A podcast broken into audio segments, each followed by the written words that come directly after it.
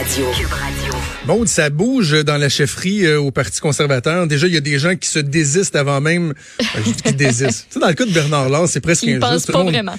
Ben, c'est ça, finalement, Bernard Laure a juste dit non, finalement, ça m'intéresse pas. Ouais. Il s'est pas, il s'est pas retiré.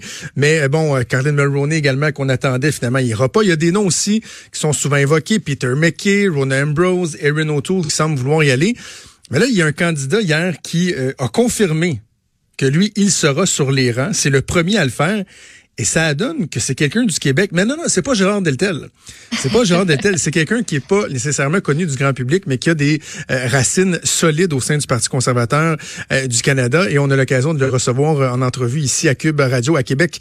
Monsieur Brian Brulotte, qui est un homme d'affaires et un ex-organisateur politique, officiellement candidat à la chefferie. Monsieur Brulotte, bonjour. Bien le bonjour. Euh, bon, écoutez, je vais vous donner l'occasion de vous présenter parce que je, je me trompe pas en disant que le, le grand public euh, ne, ne, ne vous connaît pas nécessairement. Vous êtes un homme d'affaires et vous êtes originaire du Québec. Oui, euh, moi, mon, mes parents viennent de, comme j'ai mentionné, Quaticook et ils viennent de Trois-Rivières, euh, Fernand Brulotte et Florange. Et moi, j'ai grandi au Québec, euh, soit à Gatineau, Val-d'Or, Belleuil et finalement à Saint-Jean-d'Iberville. Parce que votre père est un militaire, donc ça, ça, ça- implique donc. beaucoup de déplacements. Exactement, il était militant, oui. OK. Et là, vous, je regardais vo- votre CV, les études, vous en avez fait pas mal, à commencer par le, le- le- le collège euh, militaire. J'ai commencé par le Collège militaire royal de Saint-Jean. J'ai fait une maîtrise en histoire à l'Université de Carleton. J'ai fait une- un MBA. Oui. euh, en affaires, bien sûr, à l'Université d'Ottawa et finalement William Taft University, où est-ce que j'ai fait mon doctorat. Ça, c'est à Denver? Oui. À Denver. OK. Et là, vous êtes un militaire également? Oui, je suis un réserviste OK. et maintenant je suis le colonel honoraire du régiment euh, de la garde du gouverneur général du Canada. OK. Votre implication en politique au sein euh, du Parti conservateur, ça remonte à longtemps déjà? Oui, ça remonte au temps à 1993. Euh, J'étais, c'était le temps de Kim Campbell, si on s'en Oui, rappelle. l'éphémère Kim Campbell. Voilà. Donc, ça a été un, disons, un emploi d'été que j'ai eu. J'étais euh, dans le bureau, dans le cabinet de M. Paul Dick, qui était à travaux publics, comme euh, sous-chef de cabinet. OK. Et euh, après qu'on a perdu, mais là, personne ne voulait m'engager, franchement. Donc, j'ai décidé de commencer un business dans mon sous-sol, En 93. en 93. Ressources humaines. Exactement. Donc, je fais le placement du personnel. Et dans les 27 dernières années, euh, on était capable de grandir le business de zéro à environ 100 millions au chiffre d'affaires. Hey! On place euh, 15 000 personnes par année. Euh, on a 3 000 personnes sur le payroll euh, tous les mois. Et notre business aujourd'hui, c'est la plus grande euh, euh, entreprise de placement du personnel canadienne dans le pays. Vous avez des bureaux, j'imagine, satellites un peu partout? 15 bureaux, donc 4 ici à Québec, Gatineau, Lévis, Québec et finalement euh, Ville-Saint-Laurent. OK, donc vous êtes un homme d'affaires, clairement vous avez réussi. Qu'est-ce qui fait que vous décidez, là, cette année, de vouloir euh, mettre votre face sur un poteau, là, de dire, moi, c'est à mon tour, je vais y aller, je vais me lancer? Merci de la question. Euh, C'est un sens de devoir, franchement, et aussi une vision pour le pays. C'est vraiment ça qui me, qui me lance. OK. Mais encore, votre vision pour euh, pour le pays, qu'est-ce que qu'est-ce que vous voyez dans, dans, dans le pays en ce moment que vous dites, Hum, moi, je, je pourrais apporter ça, changer l'empreinte que vous voudriez laisser? Je pense que c'est sur trois, euh, trois volets. La première, c'est l'unité nationale.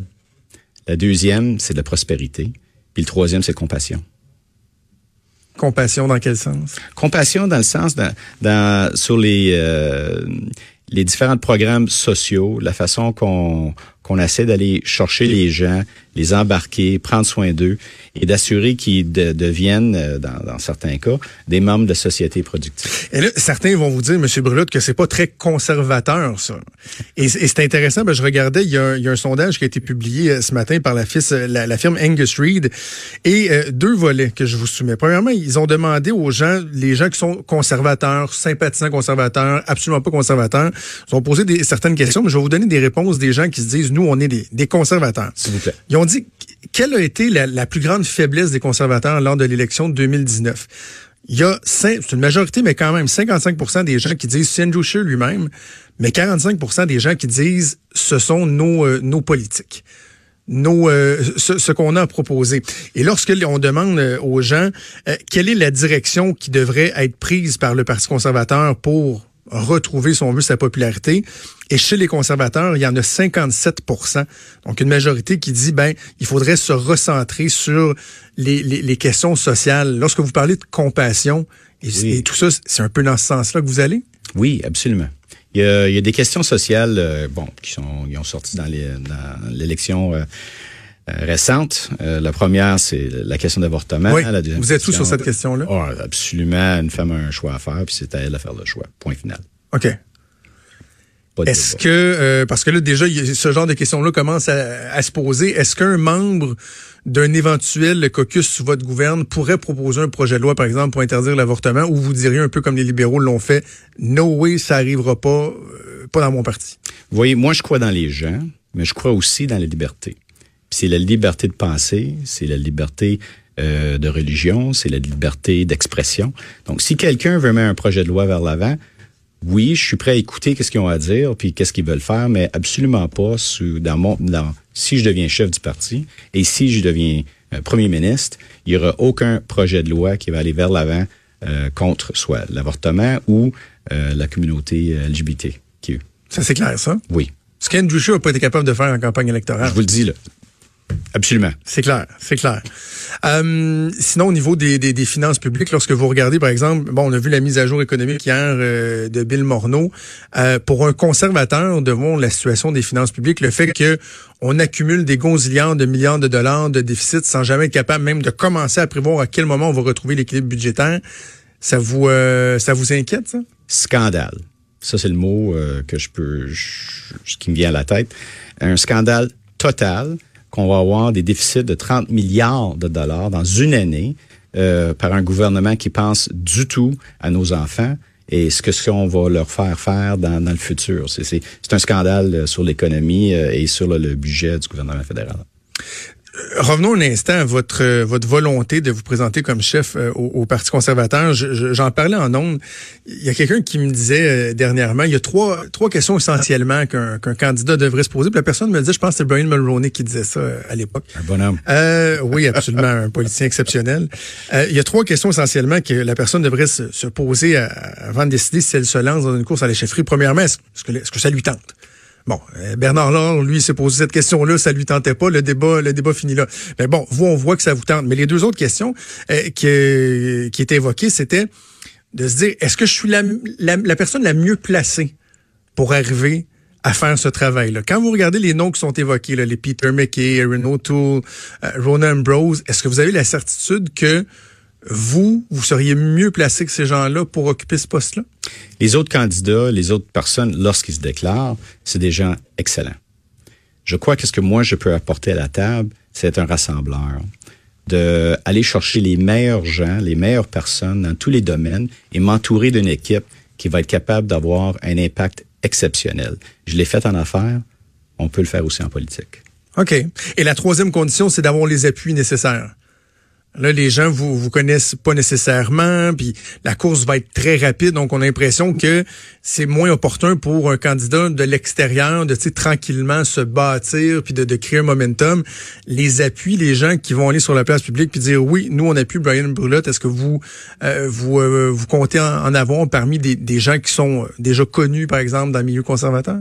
C'est, euh, pardonnez l'expression, c'est sûr, je suis un outsider. Malgré que je connais le parti, ça fait pratiquement 37, ben, 30 ans pardon, que je suis là. C'est sûr que les gens peuvent, me voir euh, de quelqu'un de l'extérieur.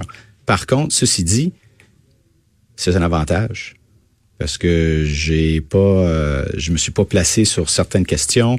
Je, il y a des gens qui sont capables de m'approcher. Il n'y a pas d'anonymité qui s'est faite avec mm-hmm. euh, des d'autres politiciens. Donc oui, je suis un homme pratique.